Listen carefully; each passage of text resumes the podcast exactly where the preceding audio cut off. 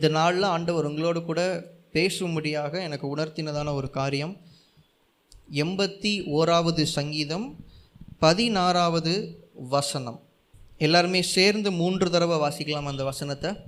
மூன்று தடவை எல்லாருமே சேர்ந்து. பழைய ஏற்பாட்டில் பக்கம் எழுநூற்றி இருபத்தி ரெண்டு. உச்சிதமான கோதுமையினால் அவர்களை போஷிப்பார். கண்மலையின் தேனினால் உன்னை திருப்தியாக்குவேன். உச்சிதமான கோதுமையினால் அவர்களை போஷிப்பார். கண்மலையின் தேனினால் உன்னை திருப்தியாக்குவேன். உச்சிதமான கோதுமையினால் அவர்களை போஷிப்பார். கண்மலையின் தேனினால் உன்னை திருப்தியாக்குவேன். இன்றைக்கு ஆண்டவர் உங்களோடு கூட பேசுகிற ஒரு காரியம். ஆண்டவர் உங்களை உச்சிதமான கோதுமையினால் உங்களை திருப்தியாக்குவார். கண்மலையின் தேனினால் அவர் உங்களை போஷித்து உங்களை திருப்தியாக்குவார். ஒரு ஆமைன்னு சொல்லுங்களேன் சத்தமா?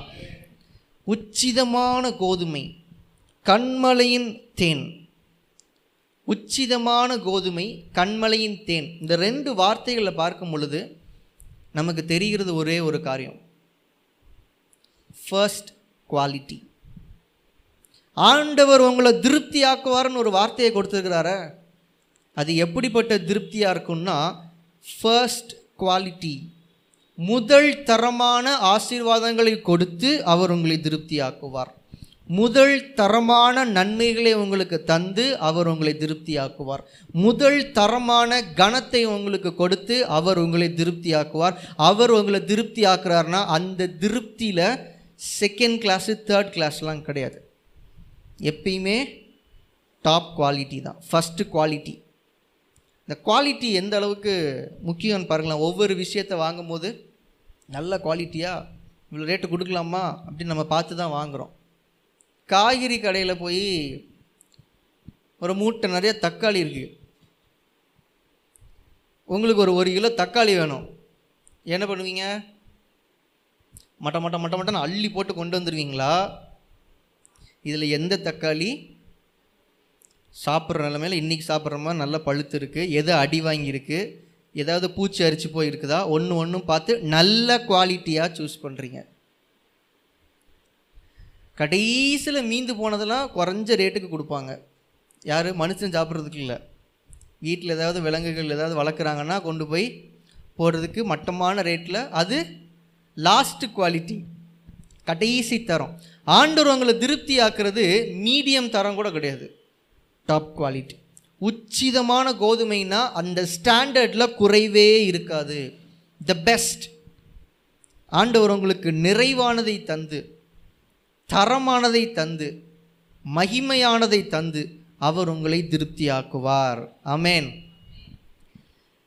இதில் நம்ம யோசிக்க வேண்டிய ஒரு விஷயம் ஒன்று இருக்குது ஆண்டவர் உங்களை திருப்தி ஆக்குவார் அப்படின்னு சொல்லும்போது உச்சிதமான கோதுமையினால் முதல் தரத்தில் உள்ள ஆசீர்வாதங்களினால் நான் உங்களை திருப்தியாக்குவேங்கிற இந்த வார்த்தையை ஏன் ஆண்டவர் மென்ஷன் பண்ணி இங்கே நமக்கு சொல்ல வேண்டிய அவசியம் இருக்குது அப்படின்னா திருப்தி என்கிற வார்த்தைக்கு நம்மளுடைய நினைவு நம்மளுடைய சிந்தை வேறு விஷயங்களை யோசித்து வச்சிட்ருக்கோம் ஆண்டவர்கிட்ட ஜெபிக்கும் போது கூட ஆண்டவரே இந்த விஷயம் மட்டும் எனக்கு கொடுத்துருங்க ஆண்டவரே. போதும் அதுக்கு மேலே இல்லை. இது மட்டும் எப்படியா நடந்துடும் ஆண்டவரே.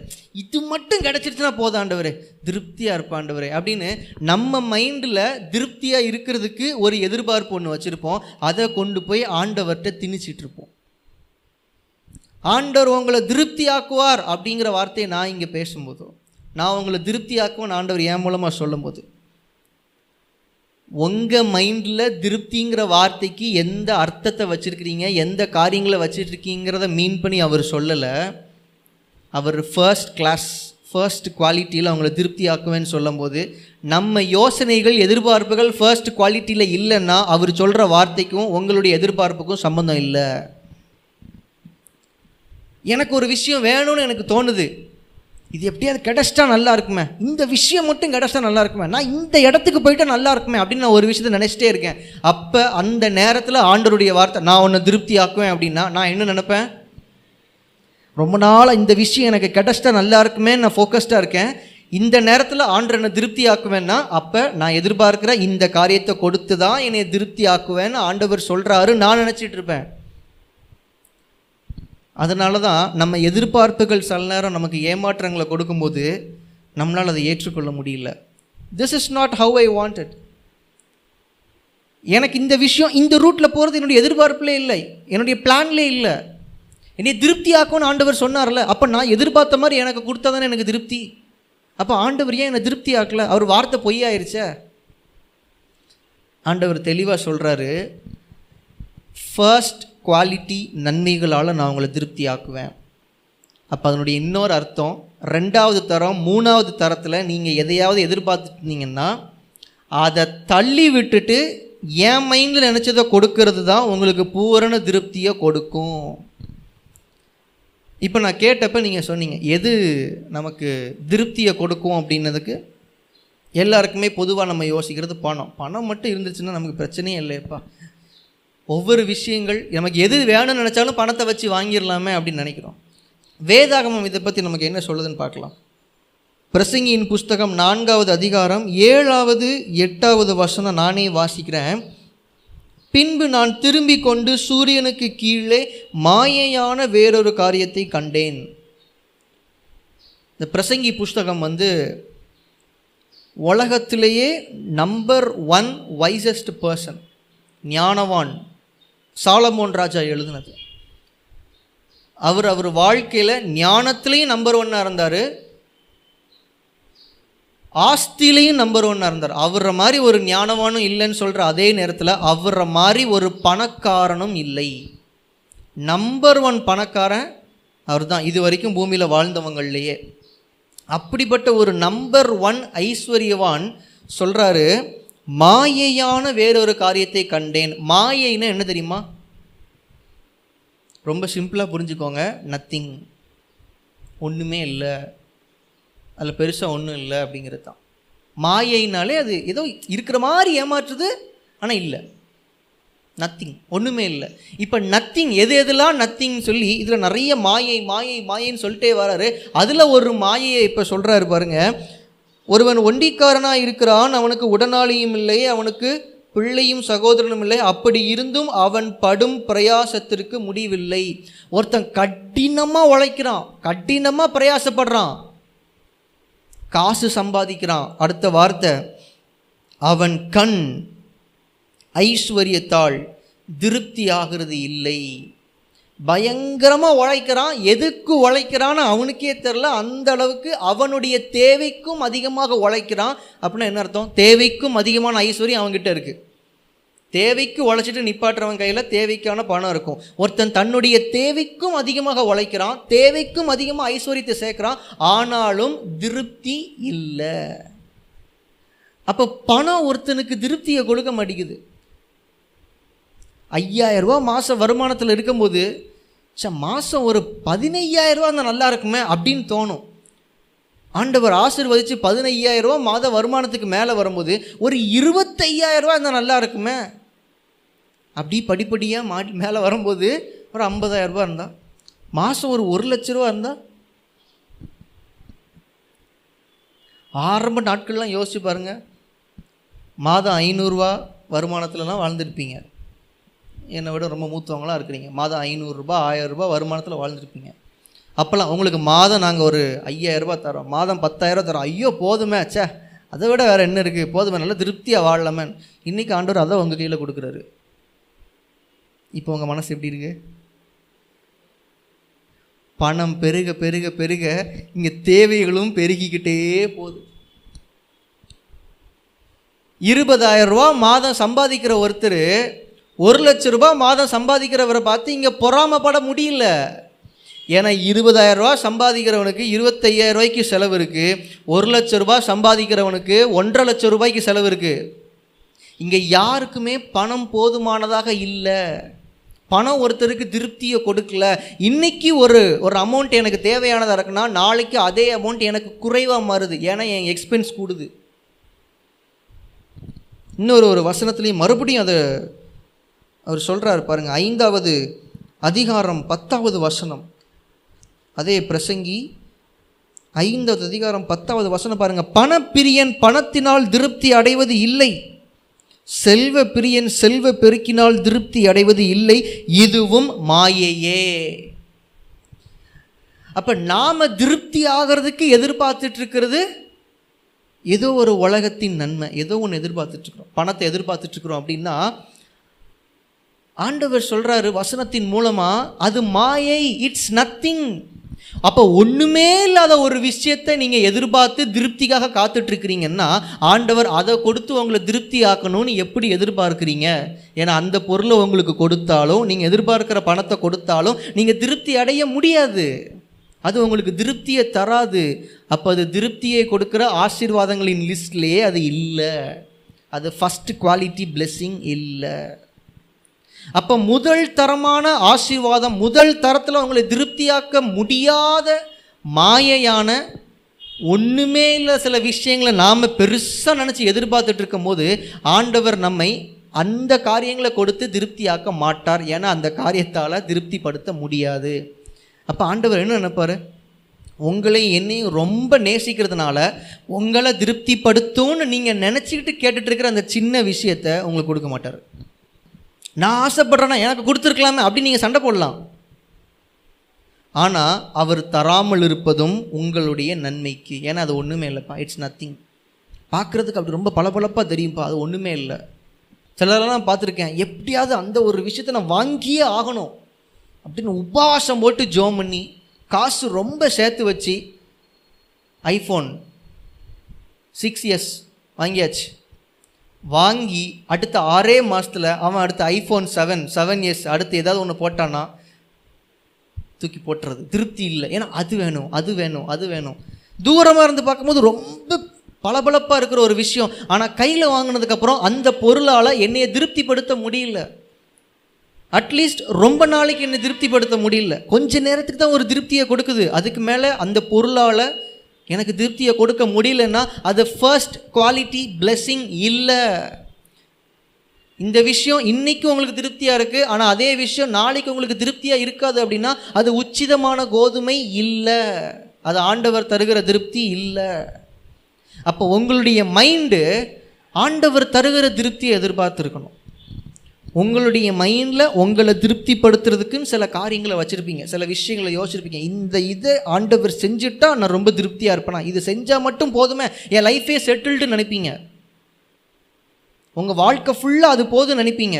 ஆனால் அதே விஷயத்த ஆண்டவர் நீங்கள் கேட்குறதுனால கொடுத்ததுக்கு அப்புறமும் நீங்கள் திருப்தி இல்லாமல் இருக்கிறதுக்கு வாய்ப்பு இருக்குது அந்த நேரத்தில் நம்ம ஆண்டவர் மேலே ப்ளேமை தூக்கி போட முடியாது. ஆண்டவர் உங்களுக்கு சில விஷயங்களை ஆசீர்வாதங்களை கொடுக்கறதும் உங்கள் நன்மைக்காக தான் சில ஆசீர்வாதங்களை உங்களுக்கு கொடுக்காம தாமதப்படுத்துறதும் உங்கள் நன்மைக்காக தான் சில ஆசீர்வாதங்கள் உங்களுக்கு வேண்டவே வேண்டான்னு உங்களை விட்டு தூர விளக்குறதும் உங்களோட நன்மைக்காக தான் அவர் உங்களை நேசிக்கிறார். அவர் நேசிக்கிறதுனால தான் உங்களுக்கு அந்த உச்சிதமான கோதுமை ஃபஸ்ட்டு கிளாஸ் ஃபர்ஸ்ட் குவாலிட்டி அது உங்களுக்கு கிடைக்கணும்னு நினைக்கிறார். அதை விட்டுட்டு உங்கள் கண்ணு செகண்ட் குவாலிட்டி தேர்ட் குவாலிட்டி நேராக திரும்பும்போது ஆண்டவர் நோ சொல்கிறதுக்கு காரணம் உங்களை ஏமாற்றுவதற்காக அல்ல உங்களுக்கு ஒரு ஏமாற்றத்தை கொடுக்க அல்ல உங்களை அள வைக்கிறதுக்கல்ல உங்களை கஷ்டப்படுத்துறதுக்கல்ல அந்த ஃபர்ஸ்ட் குவாலிட்டி எப்படியாவது உங்களுக்கு கிடைக்கணுங்கிறதுக்காக. நம்மை திருப்திப்படுத்தும்னு நாம் ஏதோ சில விஷயங்களை மைண்டில் வச்சுட்டு இன்றைக்கி ஆண்டவரை நம்ம ஃபோர்ஸ் பண்ணிகிட்ருக்கோம் சில நேரங்களில் ஆண்டவரை முறுமுறுக்க ஆரம்பிச்சிடுறோம். ஏன்னா நம்ம எதிர்பார்ப்பு தான் நமக்கு திருப்தியை கொடுக்கும் அப்படின்னு நினச்சிட்டு. யாத்திரை ஆகமத்தின் புஸ்தகம் பதினாறாவது அதிகாரம். யாத்திரை ஆகமத்தின் புஸ்தகம் பதினாறாவது அதிகாரம். இந்த அதிகாரத்தில் ஒரு சம்பவத்தை நம்மளால் வாசிக்க முடியும். யாத்திரை ஆகமம் புஸ்தகம் இஸ்ரவேல் ஜனங்கள் எகிப்து தேசத்திலிருந்து வெளியே வந்ததிலிருந்து கானான் தேசத்தை ரீச் பண்ண வரைக்கும் அவர்கள் மேற்கொண்ட பிரயாணம் யாத்திரை. அதை குறித்து எழுதப்பட்டதான் இந்த யாத்திரை ஆகமம் இந்த யாத்திரையாகம புஸ்தகத்தில் இந்த பதினாறாவது அதிகாரத்துக்கு முன்னாடி என்ன நடந்துச்சு அப்படின்னு பார்த்தீங்கன்னா அப்போ தான் அவங்க எகிப்திலிருந்து வெளியே வராங்க. செங்கடல் இருக்குது பின்னாடி பார்வோன் சேனை. பார்வோன் சேனையை ஆண்டவர் இவர்கள் கண்களுக்கு முன்பாகவே மடங்கடிக்கிறார். எப்படி? செங்கடலை பிளந்து செங்கடல் வழியாக இஸ்ரேல் ஜனங்கள் நடத்தி கொண்டு வரார். சாதாரணமாக ஒரே வார்த்தையில் ஒரே வரியில் சொல்லிடுறோம். அது எவ்வளோ பெரிய அற்புதம். கடலை பிளந்து ஒரு தேச ஜனத்தையே ஆண்டவர் கிராஸ் பண்ணி கூட்டிகிட்டு வராரு. ஆனால் அதே வழியில் பின்னாடி வரணும்னு நினச்ச பார்வோனுடைய சேனையை அதே கடலில் மூழ்கடிக்கிறார். ஒரே கடல் தான் அது தேவனுடைய பிள்ளைகளுக்கு வழி கொடுக்குது. ஆனால் தேவனுடைய பிள்ளைகளின் அழிவை எதிர்பார்த்த தேவனுக்கு எதிராக நின்ற துன்மார்க்கருக்கு அது அழிவை கொடுக்குது. அதை முடிச்சுட்டு வந்தவொடனே எல்லாருக்கும் பயங்கர சந்தோஷம் பயங்கர கொண்டாட்டம். அதில் பதினைந்தாவது அதிகாரத்தில் பயங்கரமாக செலிப்ரேட் பண்ணி பாடுறாங்க. இந்த செங்கடலை கடந்த சம்பவம் பதினான்காவது அதிகாரத்தில் இருக்குது அதை முடிச்சதுக்கப்புறம் பதினைந்தாவது அதிகாரத்தில் மோசேனுடைய சகோதரி மிரியாம் இவங்கெல்லாம் சேர்ந்து நல்ல பாடல்களை பாடி ஆண்டவரை மகிமைப்படுத்துகிறாங்க ஆண்டவர் செய்த அற்புதத்திற்காக.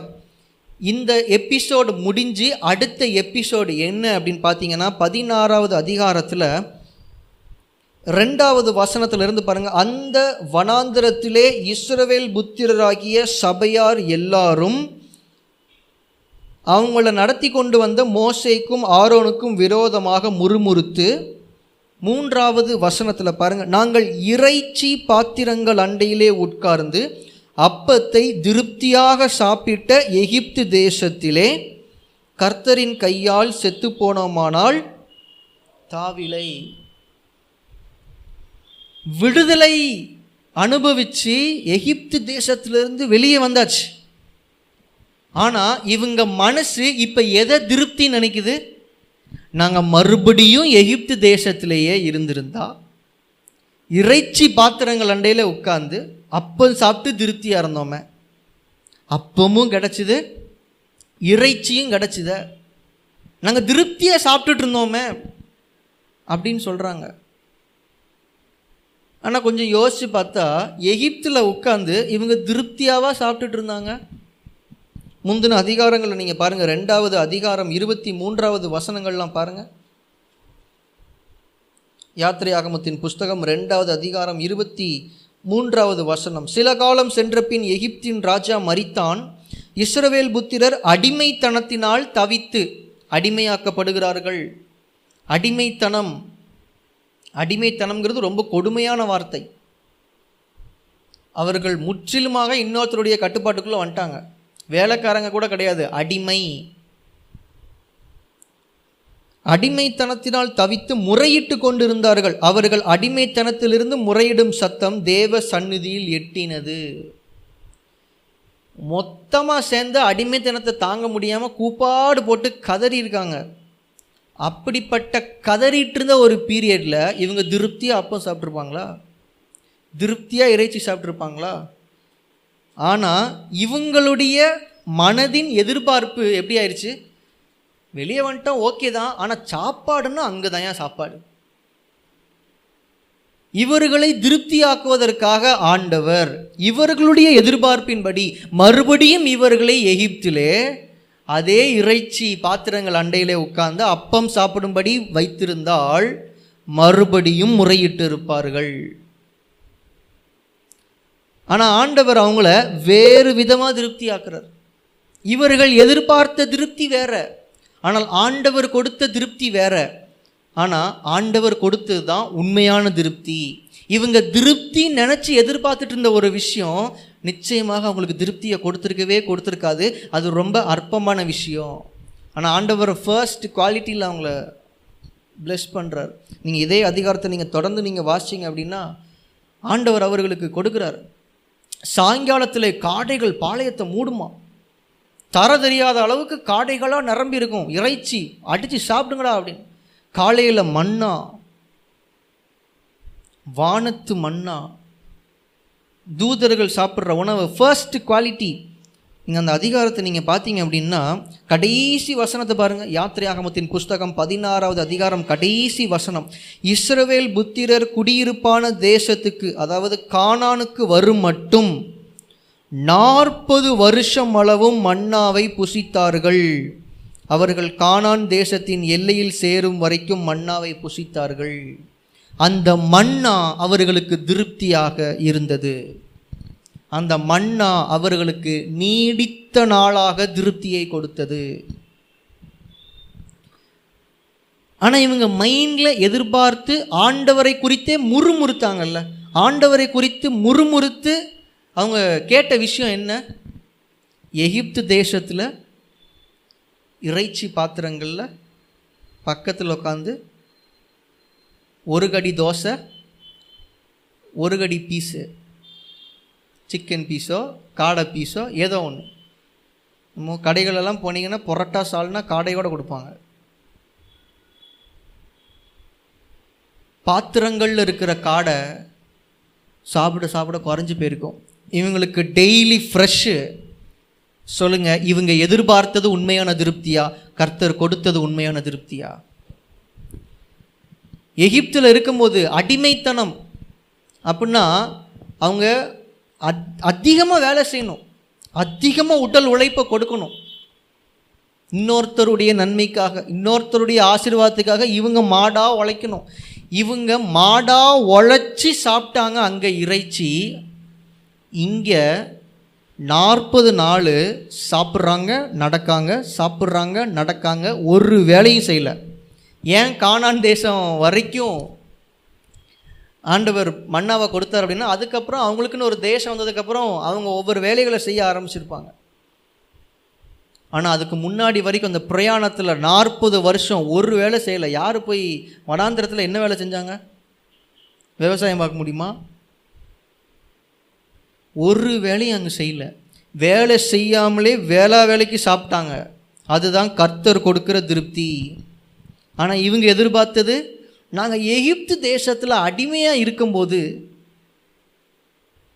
இதே போல தான் நம்ம அநேகருடைய சிந்தைகளில் இந்த விஷயம் கிடைச்சா நான் திருப்தியாக இருப்பேனே அப்படின்னு நீங்கள் கேட்டுட்ருக்கிற விஷயம் ஆண்டவர் உங்களுக்காக வைத்திருக்கிற நன்மையை விட அது பல மடங்கு கொஞ்சமாக இருக்குது முறுமுறுக்காதீங்க ஆண்டவரை. உங்களை திருப்தி ஆக்குவார்னா திருப்தி ஆக்குவார் உங்கள் தேவைகளை சந்திப்பார்னா உங்கள் தேவைகளை சந்திப்பார். உச்சிதமான கோதுமைன்னா அவர் ஒத்த காலில் நிற்பார் உச்சிதமான கோதுமையை தான் என் பிள்ளைகளுக்கு கொடுப்பேன். என் பிள்ளை அடம் முடிச்சு கேட்டாலும் மோசமான குவாலிட்டியில் ஒரு ஃபுட்டை கொடுக்கவே மாட்டேன். அதுதான் ஒரு நல்ல தகப்பனுக்கு அழகு. ஊசி போன ஒரு பழம் ஒன்று இருக்குன்னு வச்சுக்கோங்க. இல்லை ஏதோ ஒரு சாப்பாடு ஒரு கூட்டு ஏதோ ஒன்று ஊசி பயிற்சி. எனக்கு அது வேணும்னு உங்கள் பிள்ளை அட்டம் பிடிச்சி அழுது கேட்குதுன்னா கொடுத்துருவீங்களா? செவிட்டில் ரெண்டு போடு போட்டு தூங்கினாலும் வைப்பீங்க தவிர கெட்டு போனதை ஊசி போனதை பிள்ளைகளுக்கு கொடுக்க மாட்டீங்கல்ல? ஆண்டவரும் அதே போல். சில நேரங்களில் நீங்கள் எவ்வளவு அடம் பிடிச்சி கேட்டாலும் நீங்கள் கேட்குற விஷயங்கள் செகண்ட் குவாலிட்டியாக தேர்ட் குவாலிட்டியாக இருக்குது அப்படின்னா ஆண்டவர் உங்களுக்கு கொடுக்க மாட்டார். அவர் கொடுக்காமல் இருப்பதரும் உங்களுடைய நன்மைக்கு தான். உங்கள் எதிர்பார்ப்புகளை பூர்த்தி செய்யாமல் இருப்பதும் உங்கள் நன்மைக்கு. ஏன்னா உங்கள் எதிர்பார்ப்பை மிஞ்சுகிற ஒரு காரியத்தை ஆண்டு உங்களுக்காக வச்சிருக்கிறார். His plans are way higher than your plans கர்த்தருக்கு பயப்படுறது ஆண்டவருக்கு முக்கியத்துவத்தை கொடுக்கறதுனா என்ன தெரியுமா? நம்முடைய யோசனைகள் இல்லை நம்மளுடைய எண்ணங்கள் இல்லை அவருடைய எண்ணம் இதுக்கு பேர் தியாகம் கிடையாதுங்க. என் சுத்தம் இல்லை ஆண்டவரே? உங்கள் சுத்தம் நடக்கட்டும் ஆண்டவரே அப்படின்னு சொல்கிறதுக்கு பேர் தியாகம் கிடையாது. நான் கிளாஸ் ரூமில் ஒரு உதாரணத்தை நான் சொல்லியிருப்பேன். உங்கள் கையில் இருக்கிற நூறுரூபாயை வாங்கிட்டு என் கையில் இருக்கிற ரெண்டாயிரம் ரூபாயை நீங்கள் வாங்கிக்கோங்க அப்படின்னு நான் சொல்கிறேன் அப்படின்னா நீங்கள் அந்த நூறுரூபாயை தியாகம் பண்ணல. சாமர்த்தியமாக அந்த நூறுரூபாயை கொடுத்துட்டு என் கையிலேருந்து ரெண்டாயிரம் ரூபாயை வாங்குறீங்க. சர்வீஸ் முடித்தோடனே ஆளுக்கு நூறுரூவா தூக்கிட்டு வந்துடக்கூடாது. ஒரு உதாரணத்துக்கு சொல்கிறேன் என்னுடைய சித்தத்தை நான் விட்டு கொடுத்து தேவ சித்தத்தை என் லைஃபுக்குள்ளே ஏற்றுக்கொள்கிறேன் ஏன் எதிர்பார்ப்பை நான் விட்டு கொடுத்து என்னை குறித்த தேவனுடைய திட்டத்தை ஏன் வாழ்க்கைக்குள்ளே நான் எதிர்பார்க்கிறேன் அப்படின்னா அதற்கு பெயர் தியாகம் அல்ல. மேன்மையானதை பெற்றுக்கொள்கிறீங்க உண்மையாக உங்களை திருப்தியாக்கக்கூடிய நன்மையை பெற்றுக்கொள்கிறீங்க நீடித்த நாட்களாக உங்களை திருப்தியாக்கக்கூடிய நன்மையை பெற்றுக்கொள்கிறீங்க வெயிட் ஃபார் தேட் நீதிமொழிகளில் ஒரு வசனத்தை நான் இன்றைக்கி தியானிச்சிட்டு இருந்தேன் இன்றைக்கி காலையில். நீதிமொழிகளின் புஸ்தகம் முதலாவது அதிகாரம் முப்பத்தி ஓராவது வசனத்தை பாருங்கள் ஆகையால் அவர்கள் தங்கள் வழியின் பலனை புசிப்பார்கள். தங்கள் யோசனைகளினால் திருப்தி ஆவார்கள். அவர்களுடைய யோசனை இப்படி எனக்கு கிடைச்சா இந்த ரூட்டில் எனக்கு ஒரு ஆசீர்வாதம் வந்தால் நான் திருப்தியாக இருப்பேன் அப்படின்னு யோசிக்கிறாங்கல்ல. அப்படி யோசிக்கிறவர்களே ஆண்டவர் அதே யோசனையை கொடுத்து திருப்தி ஆக்குவாராம் அப்படின்னா என்ன அர்த்தம்? நீ திருப்தின்னு நினச்சிட்டு இருக்கிறதையே உனக்கு கொடுக்குற முடிஞ்சால் திருப்தியாக இருந்துக்கோன்னு ஆண்டவர் சொல்கிறார் இது யாரை குறித்து சொல்கிறார் தெரியுமா? இருபத்தி ஒன்பதாவது வசனத்திலிருந்து பாருங்கள் பாருங்க. அவர்கள் அறிவை வெறுத்தார்கள். அறிவை வெறுத்தார்கள்னா அறிவு கெட்டதை நேசித்தார்கள் அப்படின்னு புரிஞ்சுக்கணும். ரெண்டாயிரம் ரூபாய் எடுக்காமல் நூறுரூபாய் எடுத்துகிட்டு வந்தியா? ஏ அறிவு இருக்கா உனக்கு? அப்படின்னு கேட்போம்ல. பெஸ்ட் இருக்கும்போது ஏன் அந்த ஒஸ்டெல்லாம் போய் சூஸ் பண்ணிட்டு இருக்கீங்க பெஸ்ட் இல்லாததெல்லாம் ஏன் சூஸ் பண்ணிட்டு இருக்கிறீங்க அறிவை வெறுத்தார்கள் அப்படின்னா ஆண்டவருடைய சத்தத்துக்கு செவி கொடுக்காம ஆண்டவருடைய ஆலோசனையை தள்ளிட்டு ஆண்டவருடைய வார்த்தையை தள்ளிட்டு என்னுடைய எண்ணம் என்னுடைய எதிர்பார்ப்பு இது கிடச்சா போதும்.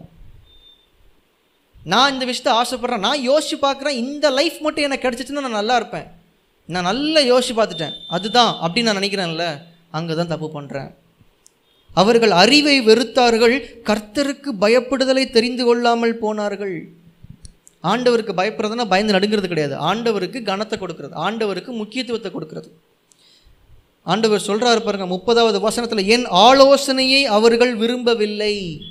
They rejected my plan they rejected my counsel என்னுடைய ஆலோசனைகளை தள்ளிட்டாங்க.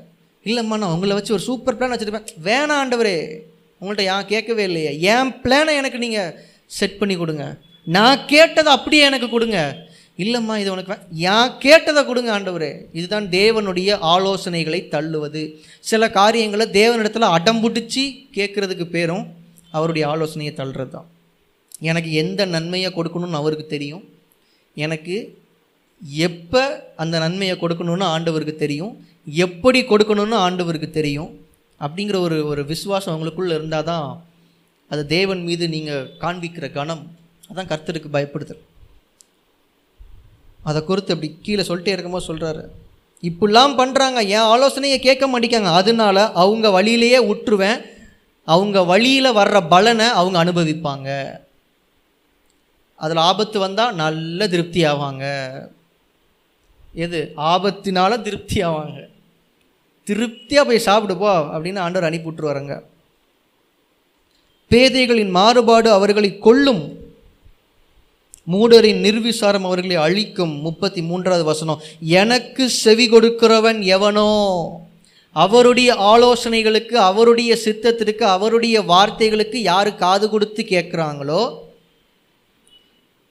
இருப்பா கொஞ்சம் அவசரப்படாத பொறுப்பா உச்சிதமான கோதுமையை உனக்கு வச்சுருக்கேன்ப்பா நான் திருப்தி திருப்தியாக்குவேன்ப்பா அப்படின்னு ஆண்டவர் சொல்லும்போது இருந்தாலும் என் பிளானை கொஞ்சம் பாருங்க ஆண்டவரேன்னு சொல்லாமல் நீங்கள் சொன்னால் கரெக்டாக தான் இருக்கும் ஆண்டவரேன்னு ஆண்டவருக்கு செவி கொடுக்கிறவர்கள் எப்படிப்பட்ட வாழ்க்கையை வாழ்வாங்களாம் விக்கினமின்றி வாசம் பண்ணி ஆபத்திற்கு பயப்படாமல் அமைதியாக இருப்பான் விக்கினமின்றி. அந்த வார்த்தைக்கு நான் ஆங்கில மற்ற மொழியாக்கங்களில் நான் பார்த்த ஒரு வார்த்தை என்னென்னா அன்டிஸ்டர்ப்டு பீஸ் சமாதானமாக இருப்பீங்க உங்கள் சமாதானத்தை எவனும் கெடுக்க மாட்டான். உங்கள் சமாதானத்துக்கு கெடுதலே வராது. உங்கள் சந்தோஷத்திற்கு கெடுதலே வராது. உங்கள் மன நிம்மதிக்கு கெடுதலே வராது. இது யாருக்கு கிடைக்கிற நன்மைனா கர்த்தருக்கு செவி கொடுக்கிறவர்கள். எனக்கு எல்லாம் தெரியும். என் பிளான் கரெக்டாக தான் இருக்கும். என் எக்ஸ்பெக்டேஷன் கரெக்டாக தான் இருக்கும். அப்படி இல்லை. எக்ஸ்பர்ட்ஸுடைய எக்ஸ்பெக்டேஷனுக்கும் ஒன்றுமே தெரியாதவங்க எக்ஸ்பெக்டேஷனுக்கும் வித்தியாசம் இருக்குது லைஃப்லேயே பெரிய எக்ஸ்பர்ட்னா ஆண்டவர் தான். நம்ம லைஃப்பை குறித்து அவரை மாதிரி ப்ரொஃபஷ்னலாக பிளான் வேறு யாராலையும் போட முடியாது நம்மளாலேயும் போட முடியாது. அதனால் உங்கள் எதிர்பார்ப்புகள்லாம் தாராளமாக எதிர்பாருங்க ஆனால் அதுதான் வேணும்னு ஒத்த காலில் நிற்காதீங்க இஸ்ரேல் ஜனங்கள் அதான் எதிர்பார்த்தது பிரச்சனை இல்லை. எங்களுக்கு அங்கெல்லாம் இறைச்சி கிடச்சிது ஆண்டவரே. அப்பம் கிடச்சிது ஆண்டவரே. நீங்கள் இப்பயும் கொடுத்தீங்கன்னா நல்லா இருக்குமே ஆண்டவரே அப்படின்னு கேட்டிருந்தா அது வேற. ஆனால் அவருடைய எதிர்பார்ப்பு எப்படி மாறிடுச்சு அப்படின்னா ஆண்டவர் மேலேயே முறுமுறுப்பாக மாறிடுச்சு. நான் கரெக்டாக தானே இருக்கேன். எனக்கு ஏன் தர மாட்டேங்கிங்க முறுமுறுப்பு. முறுமுறுப்புன்னா என்ன? ஆண்டவர் சரியில்லைன்னு ஆண்டவரை ப்ளேம் பண்ணுற மாதிரி நம்ம வாயிலேருந்து வர்ற வார்த்தை நம்ம இருதயத்தில் யோசிக்கிற நினைவுகள் இதற்கு பெயர் தான் முறுமுறுப்பு. ஆண்டவரை ப்ளேம் பண்ணுறோனாலே நம்ம யோக்கியனா நம்ம காமிச்சிக்கிறோன்னு அர்த்தம் அப்படி தானே ஒருத்தரை நம்ம ப்ளேம் பண்ணுறோன்னா நம்ம அந்த விஷயத்தில் யோக்கியனாக இருக்கோம் தானே அர்த்தம். யோக்கியனா இல்லைனாலும் யோக்கியமாக காமிச்சிக்கிறோன்னு அர்த்தம். அப்போ ஆண்டவரை விட நம்ம ஞானியா? ஆண்டவருடைய பிளானை விட நம்ம பிளான் நம்ம எக்ஸ்பெக்டேஷன் சூப்பராக இருக்க போதா? அவர்கள் அறிவு கெட்டதை அறிவில்லாததை தெரிந்து கொண்டார்கள். வசனம் வேற மாதிரி இருக்கு. அதை மாற்றி சொல்கிறேன் அதே அர்த்தத்தில். அவர்கள் அறிவை வெறுத்தார்கள் அப்படின்னா அறிவில்லாததை தெரிந்து கொண்டார்கள். அறிவில்லாததை சூஸ் பண்ணுறாங்க ஆனால் அவங்க பெரிய அறிவாளி நினச்சிட்டு சூஸ் பண்ணிகிட்டு இருக்காங்க. பாருங்கள் மூன்றாவது அதிகாரத்தில் இன்னும் சொல்கிறார் உன் சுய புத்தியின் மேல் சாயாமல் உங்கள் எக்ஸ்பெக்டேஷன் உங்கள் பிளானு அப்படி உங்கள் சுய புத்தியின் மேலே சாயாமல் உங்கள் முழு இருதயத்தோட கர்த்தர் மேலே நம்பிக்கையாக இருங்க. உன் வழிகளிலெல்லாம் அவரை நினைத்துக்கொள். அப்பொழுது அவர் உன் பாதையை செவிப்படுத்துவார். ஏழாவது நீ உன்னை ஞானி என்று எண்ணாதே. கர்த்தருக்கு பயந்து தீமையை விட்டு விலகு. நம்மளை நாம் ஞானின்னு நினச்சிட்டாலே அடுத்து அது நம்ம தீமைக்கு தான் நம்மளை தள்ளிட்டு போகும். எனக்கு எல்லாம் தெரியும் அப்படின்னு நான் நினச்சிட்டாலே அந்த எண்ணம் எனக்கு தீமையாக மாறும். அப்போ என்னை திருப்திப்படுத்துகிற விஷயங்கள் எது கிடச்சா நான் திருப்தியாக இருப்பேன் எனக்கு தெரியுங்கிற ஒரு மனப்பான்மை வந்துருச்சுனாலே அது தீமைக்கு நேரம் தான் அவங்கள வழி நடத்துது. ஆனால் ஆண்டவர் பாருங்கள் உங்களை என்னை நேசிக்கிறதுனால சில நேரங்களில் நம்ம எதிர்பார்க்கிற மாயையான காரியங்களையும் விலக்கி அந்த பெஸ்ட்டை நமக்காக சேவ் பண்ணி சேவ் பண்ணி வச்சுட்டு சரியான நேரத்தில் நம்ம கையில் கொண்டு வந்து ப்ளேஸ் பண்ணுறார் நூற்றி ஐந்தாவது சங்கீதத்தில் இதை குறித்து நம்ம வாசிக்கிறோம். நூற்றி ஐந்தாவது சங்கீதம் முப்பத்தி ஏழாவது வசனத்தில் இருந்து பாருங்கள் இந்த வசனங்களை மட்டும் நான் சொல்லி முடிக்கிறேன். நூற்றி ஐந்தாவது சங்கீதம் முப்பத்தி ஏழாவது வசனங்கள்லேருந்து பாருங்கள் அப்பொழுது அவர்களை இஸ்ரவேல் ஜனங்களை வெள்ளியோடும் பொன்னோடும் புறப்பட பண்ணினார். அவர்கள் கோத்திரங்களில் பலவீனப்பட்டவன் ஒருவனும் இருந்ததில்லை. இஸ்ரவேல் ஜனங்கள் அடிமைத்தனத்தினால முறையிட்டு இருந்தாங்க அவர்களுடைய எதிர்பார்ப்பு என்ன? இங்கேருந்து எனக்கு விடுதலை கிடச்சிட்டா மட்டும் போதும். நாங்கள் திருப்தியாக வெளியே போயிடுவோம் அதை எப்படி சும்மாலாம் எப்படி வெளியே போக முடியும்? இத்தனை வருஷமாக உட்காந்து வேலை பார்த்துருக்கோம்ல. இவ்வளோ நாள் வேலை பார்த்ததுக்கு கூலியை வாங்கிட்டு தான் போகணும். இல்லைன்னா போக மாட்டோம். அப்படின்லாம் யாருமே யோசிச்சிருக்க மாட்டாங்க. அடிமைத்தனத்தில் இருக்கோம். கஷ்டப்பட்டுட்டு இருக்கிறோம். அடி உதைய வாங்கிட்டு இருக்கிறோம். நிம்மதியாக இருக்க முடியல. ஃபேமிலியோட சந்தோஷமாக இருக்க முடியல. எங்களுக்கு விடுதலை கிடைச்சா மட்டும் போதும்னு நினச்சிட்டு இருந்தது இவர்களுடைய எதிர்பார்ப்பு. ஆனால் ஆண்டவர் எப்படி திருப்தி ஆக்குறாரு இவர்களுடைய எதிர்பார்ப்பை போல வெறும் விடுதலையை மட்டும் கொடுத்து அவங்க போட்டிருக்க ட்ரெஸ்ஸோட கிளம்பி வரல. பொண்ணோடும் பொருளோடும் கிளம்பி வந்தாங்க. எகிப்தியர் அனைவரையும் கொள்ளையிடுறாங்க. எப்படி? நாங்கள் போகிற கொஞ்சம் கொடுங்களேன்னு கேட்குறாங்க அப்படியே கொடுக்குறாங்க. அவ்வளோதான் சிம்பிள் கேட்டார்கள் பெற்றுக்கொண்டார்கள். வசனம் சொல்லுது இவ்விதமாக இஸ்ரவேல் ஜனங்கள் எகிப்தியரை கொள்ளையிட்டார்கள் அப்படின்னு. ஓவர் நைட்டில் பணக்காரங்களாயிட்டாங்க முந்தின நாள் வரைக்கும் அவன் பொசிஷன் அடிமை. ஆனால் வெளியே கிளம்புற அடுத்த நாள் அவன் ஐஸ்வர்யவான். ஏன்னா எகிப்தின் மொத்த பொண்ணும் வெள்ளியும் இப்போ இவங்க கிட்ட இருக்கு.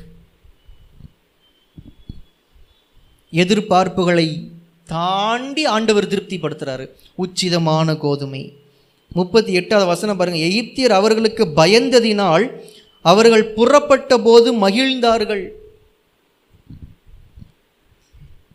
இவங்க இன்னும் கொஞ்ச நாள் இருந்தாங்கன்னா எக்ஸ்ட்ரா ஒரு பத்து பன்னெண்டு வாதம் நமக்கு வந்துரும்ப்பா நம்மளால் முடியலன்னு தயவுசெய்து போயிருங்க. நாங்கள் என்னனாலும் உங்களுக்கு பண்ணுறோன்னு சொல்லி இஸ்ரோவேல் ஜனங்களை பார்த்து எகிப்தியர் பயந்தாங்க. எங்களை பார்த்து அவங்க பயப்படணும். நாங்கள் அவங்கள ஆளணும். நாங்கள் அவங்கள அடக்கணும். நாங்கள் அவங்கள ஜெயிக்கணும். இதெல்லாம் அவங்க எதிர்பார்த்துருக்க மாட்டாங்க. நீ எப்படினாலும் இருந்துட்டு போய் என்னை விட்டா மட்டும் போதும் தான் இவங்க எதிர்பார்த்துருப்பாங்க. ஆனால் ஆண்டவர் இஸ்ரோவேல் ஜனங்களுக்கு முன்பாக எகிப்தியரை சிறுமைப்படுத்தி இவர்களுடைய எதிர்பார்ப்புகளை மிஞ்சி இவர்களை உச்சிதமான நன்மையினால் திருப்தியாக்குகிறார்.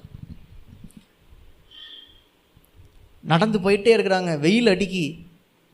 ஒரு இடத்துல இருக்கீங்க வெயில் அடிக்கி என்ன பண்ணுவீங்க? மரம் தேடுவீங்க.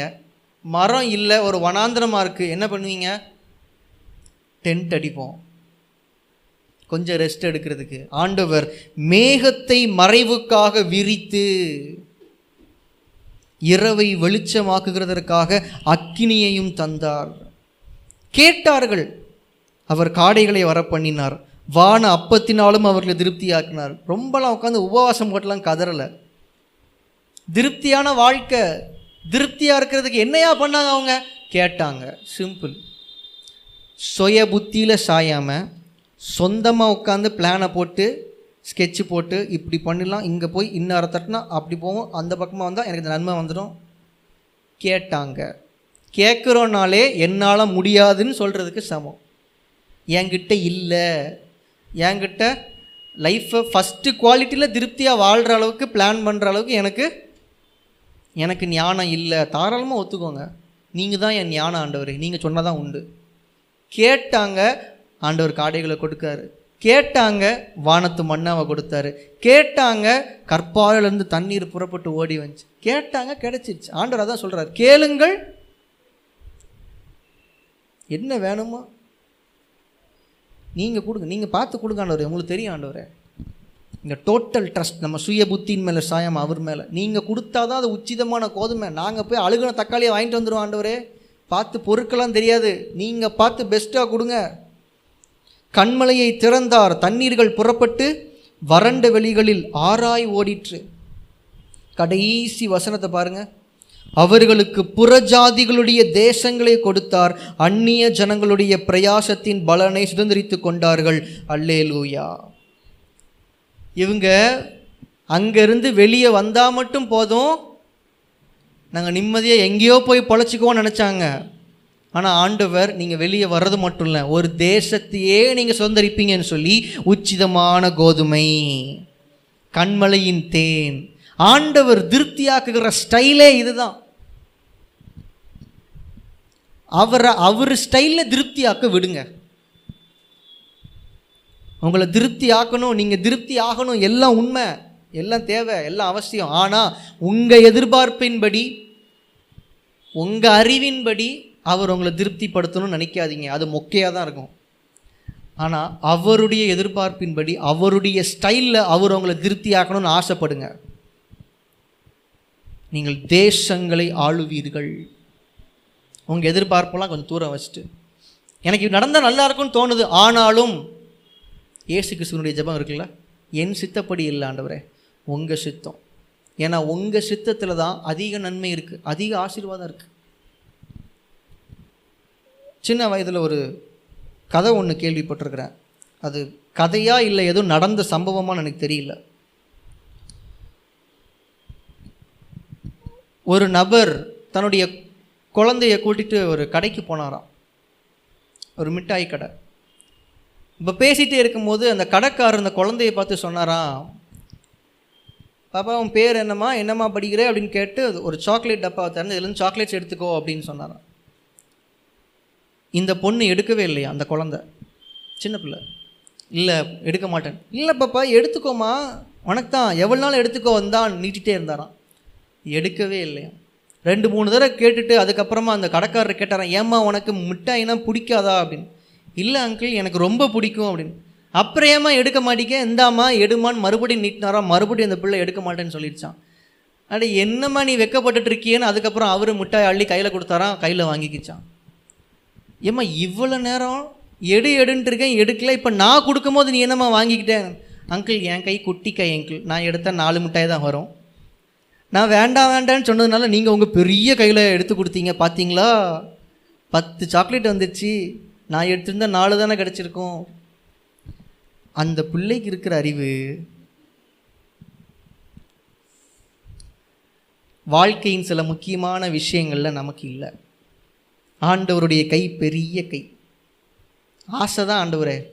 ஆனாலும் ஏன் ஆசையின்படி இல்லை? பிடிக்குமா? பிடிக்கும் ஆண்டவரே. அப்போ நீங்கள் கொடுங்க ஆண்டவரே. நீங்கள் கொடுங்க ஆண்டவரே. அப்போ அவர் கொடுத்தாருன்னா அவர் லெவலுக்கு தான் கொடுப்பாரு. அதற்கு பெயர் தான் சம்பூரண திருப்தி. சம்பூரண திருப்தி எப்போ கிடைக்கும்? ரெண்டு நாளைக்கு முன்னாடி வச்சா? சோரில் இருந்தா? சம்பூரண திருப்தி உச்சிதமான கோதுமையினால் கண்மலையின் தேனினால் அவர் உங்களை போஷிப்பார். அவருடைய ஸ்டைலில் அவர் உங்களை திருப்தி ஆக்குவதற்கு நீங்கள் ஒப்பு கொடுங்க நான் திருப்தி ஆகணும் ஆண்டவரே. ஆனால் என் எதிர்பார்ப்பின்படி அல்ல உம்முடைய சித்தத்தின்படி. என் ஸ்டைலில் இல்லை ஆண்டவரே. உங்கள் ஸ்டைலில் நீங்கள் என்னை திருப்தி ஆக்குங்க அதற்கு என்னை ஒப்பு கொடுக்குறேன் ஒரு பொழுதும் ஆண்டவருடைய சித்தத்தை விட உங்கள் சித்தம் உங்கள் பிளான் பெருசாக இருக்கும் நினச்சதவே நினச்சிடாதீங்க. நம்மளை நாமளே ஞானின்னு நினச்சிட்டோன்னா அதுக்கு அடுத்து தீமை தான் உங்களுக்கு தெரிய ஆண்டவரை நீங்கள் பார்த்துக்கோங்க. நீங்கள் கொடுங்க ஆண்டவர். நீங்கள் எஸ் சொன்னால் அது என் நன்மைக்கு வெயிட்டுன்னு சொன்னால் அது என் நன்மைக்கு நீங்கள் நோன்னு சொன்னால் அது என் நன்மைக்கு. நீங்கள் எப்படினாலும் என்னை திருப்தியாக்குவீங்க. சில ஆசீர்வாதங்கள் என்னுடைய லைஃப்லேருந்து நான் சொல்கிறேன் சில காரியங்கள் கிடைச்சா நல்லா இருக்குமே நான் அங்கே இருந்திருந்தால் நல்லா இருக்குமே அப்படின்னு ஆசைப்பட்ட சூழ்நிலைகள்லாம் இருக்குது ஆனால் பின்னாடி வந்து இப்போ வந்து பார்க்கும்போது நல்ல வேளை நான் அன்றைக்கி ஜோம் பண்ணப்போ ஆண்டவர் அதை கேட்கல. நல்ல வேலை என்னை ஆண்டவர் அந்த இடத்துக்கு கொண்டு போகல அப்படின்னு எனக்கு இன்றைக்கி தோணியிருக்கு. ஆனால் அன்னைக்கு தோணலை. அன்றைக்கி நான் கேட்ட உடனே ஆண்டவர் ஐயோ என் பிள்ளை ஆசைப்பட்டு கேட்குது உபவாசம் போட்டு கேட்குதுன்னு கொடுத்துருந்தா இன்னைக்கு நான் திருப்தியாக இருந்திருக்க மாட்டேன். திருப்தியுள்ள வாழ்க்கை நமக்கு நாமே எதிர்பார்ப்புகளை வைத்துக்கொண்டு வாழ்கிறதில்ல கர்த்தர் தருகிற ஃபர்ஸ்ட் குவாலிட்டி பிளெஸ்ஸிங் உச்சிதமான கோதுமை. கண்மலையின் தேன். அதை வாங்கி அவர் ஸ்டைலில் சாட்டிஸ்ஃபை ஆகணும்.